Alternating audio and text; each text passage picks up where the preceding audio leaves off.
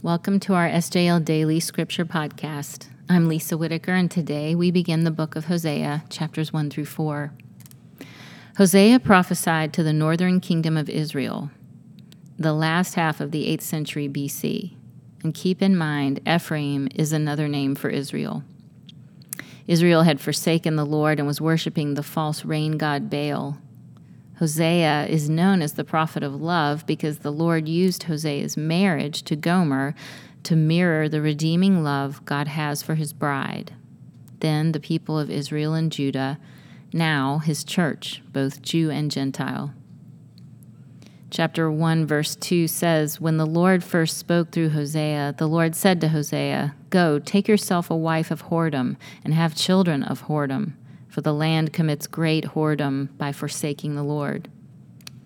Now, hopefully, Hosea had some clue of what God was doing, asking him to marry a woman who would betray him, but we don't know for sure. What we do know is that he obeyed the Lord and married Gomer, an adulterous wife. In the same way, Israel was unfaithful to the covenant made with the Lord at Mount Sinai, committing spiritual adultery by worshiping Baal. The Lord gave two of Gomer's children names meaning no mercy and not my people, symbolizing what Israel deserved for their rebellion.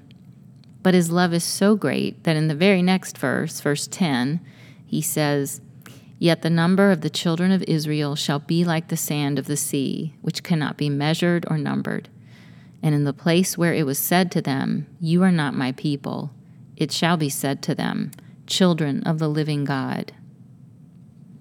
Kyle M. Yates writes Hosea takes his place among the greatest lovers of all the ages. His love was so strong that the vilest behavior could not dull it. Gomer broke his heart, and she made it possible for him to give the world a picture of the heart of the divine lover.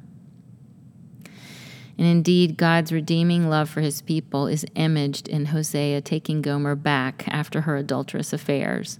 For the Lord instructs him in chapter 3, verse 1 Go again, love a woman who is loved by another man and is an adulteress, even as the Lord loves the children of Israel, though they turn to other gods and love cakes of raisins. Well, humanity hasn't changed. We are prone to wander from God and worship the creation rather than the Creator.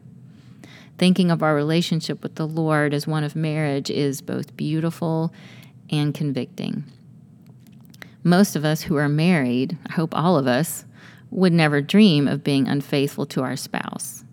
Yet our spiritual bridegroom, the one who created the world and holds it all together, who created us and gives us light and life, who died for us on the cross to save us, how often are we unfaithful when we follow or elevate things in the world more than Him? Let's pray. Father, Son, and Holy Spirit, thank you for your word that teaches us and reveals your grace. We see in the story of Hosea and Gomer that you are holy and must deal with sin. We also see that you are love and you promise the forgiveness of sins when we repent and put our trust in you. Forgive us where we have fallen short. Help us to remain faithful and love you above all others. Amen.